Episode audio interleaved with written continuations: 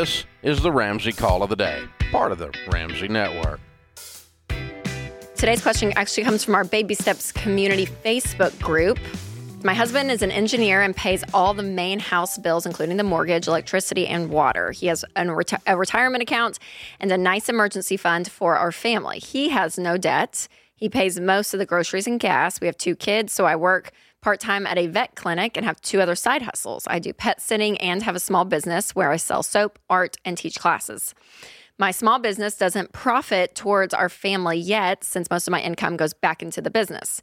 I imagine I will have profit next year. I pay my own bills, and I feel like I just can't get ahead because a lot of the large expenses are court related from a previous relationship. Mm. Okay, so do you have any advice how to manage this? I'm currently not saving any money and I work my buns off to pay these bills for them to just kind of maintain where they are and I can't get ahead. Wow. Okay. Well, this is um yeah, there's a there's multiple layers we could go here, Jade. Yes. Um so my my highest layer what I would say is it's a mantra we talk a lot about on this show and Yes, that is is. You guys need to work together. I mean, you you are acting financially here like roommates that he pays these bills i pay those that's what i literally did in college when i lived in an apartment we Facts. split it like four Facts. things someone was in charge of the paper towels someone was in charge of like refill- like everyone had their own divvied up thing and that's how you live this is not how you live with your spouse with someone that you are married to that you're sharing a life with and that's for multiple reasons so we could mm-hmm. you can cut me off jade because this is like my no, soapbox girl, you go, girl. but I'm like, it, it is a financial mistake. Number one, we can go there because agree. you just can't get ahead financially as as this woman is experiencing. So it is harder to get ahead financially when you are not putting all of your money into one pile and saying, "Hey, where are we going to divvy this up?" and working as a team. So the financial setback is very real. And then there's the emotional setback that I think is very true. Now, I always caveat this.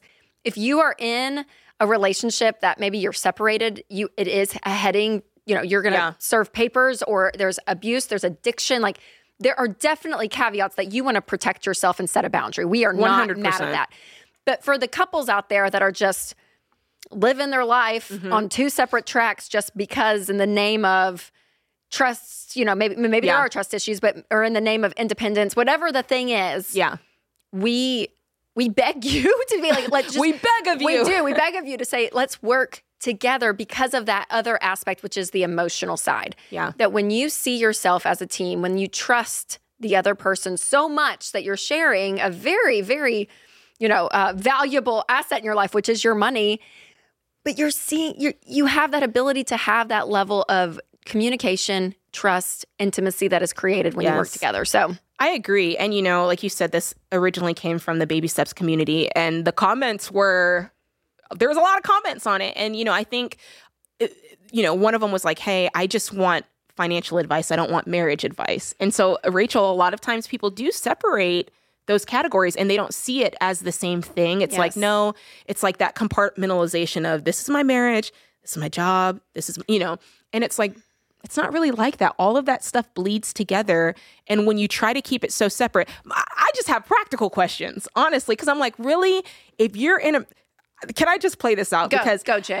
like, if I'm in a marriage and let's just say I'm doing great, I'm making my money, you know, I don't have a lot of debt, but let's just say Sam Warshaw, you know, he's not making so much money, he's got a little bit of debt, and I say, hey, let's go out to dinner. What does that What- look like? what do you do? Am I am I ordering the tomahawk steak and he's ordering a side salad Yes. and I'm just eating and looking at him like, well, you just need to get your money in, you know, in I check. know. What does that look like? What does it look like if one month it's just tight for him and his side of the rent or his side of the mortgage is or the late? bills that he's supposed to pay, the water, whatever. Yeah. I just feel like that. I mean, marriage has its own difficulties. Yep. As in and of Amen. itself. Yes. I just feel like that would add such a level of stress Mm-hmm. and strain and like you owe me and you're, you know, like your spouse could become your debt collector. Your spouse could become the, you know what I'm The saying? person Like- you owe money to. Yes. Yeah. yeah. What a horrible thing for intimacy in a marriage to be like, oh, I'm avoiding you because I owe you the rent. Yep. is this re- I need people to take to the comments on this because I need to understand is this real? Is this what people are facing? Yep. Um, when they don't combine their finances, I'm like, we share a bed. Yes. I I, I know, I we laugh all the carried your children. like our DNA is together running around in this child. Right? I mean, like, like there is so much here. yes, but you won't put your five dollars over in my account, or you won't. right. Come on. And if and if it is trust issues, then those are the issues that you need to face. Because I hear so often, Jade, like, gosh, you know, and I still see it in my comments all the time because I get so Yeah. much hate for this.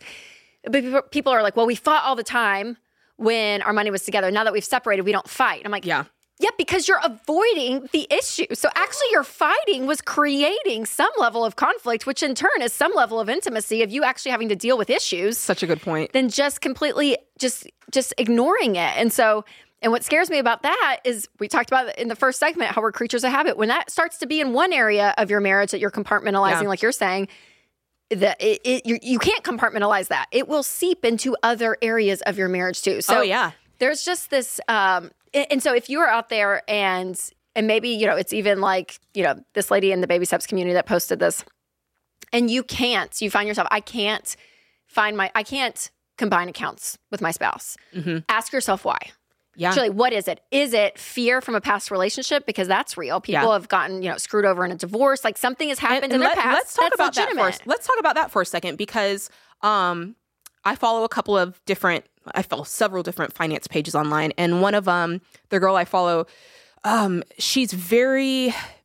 She very much wants to help women feel empowered so they don't get screwed if it goes down in a divorce. Mm-hmm. Because that's what happened to her. Yes. And my thing is like, if you do this the right way, you shouldn't get screwed. Your name, if you are an active participant in the finances, Your name will be on the mortgage? yes, Yes, yes, Your yes. name is on the mortgage. If, if you have the 401k, he's listed as your beneficiary. If he has it, you're, you know, Yep. it's everything is handled to the point where you're listed on everything that you should be listed on along with him. So I don't really see how that argument fleshes out of Yes. if there's a divorce, he'll clean you out or she'll clean you out. Does Right. that make sense? Yes, and un- and unless it's it's a situation, you know, which I know happens. We've had callers on the show where there is a level of major control from one Uh-huh. spouse. There's Uh-huh. abuse that's played in that, Yes. and they clean out the account. You're right, like like there's that. But if you're in that situation, you don't want to combine accounts. That's right. I would separate. If That's you're right. in a marriage that there's danger for you, we Yes, that's don't want you. abuse. Yes, we That don't want you uh, combining accounts with a person like that. So. Mm-hmm.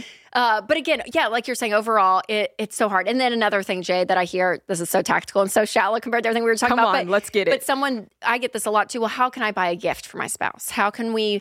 That's a gift? great. Yeah, that's great. So again, on a tactile side, you guys get a Visa gift card. Okay. Like, well, like you know your anniversary's coming up. Yeah. It's not like it's going to be a surprise. Yeah. Like so, talk about it or birthdays, like whatever. Like these, most of these life events are not Mm-hmm. surprises. They're dates on the calendar that you're both very aware of.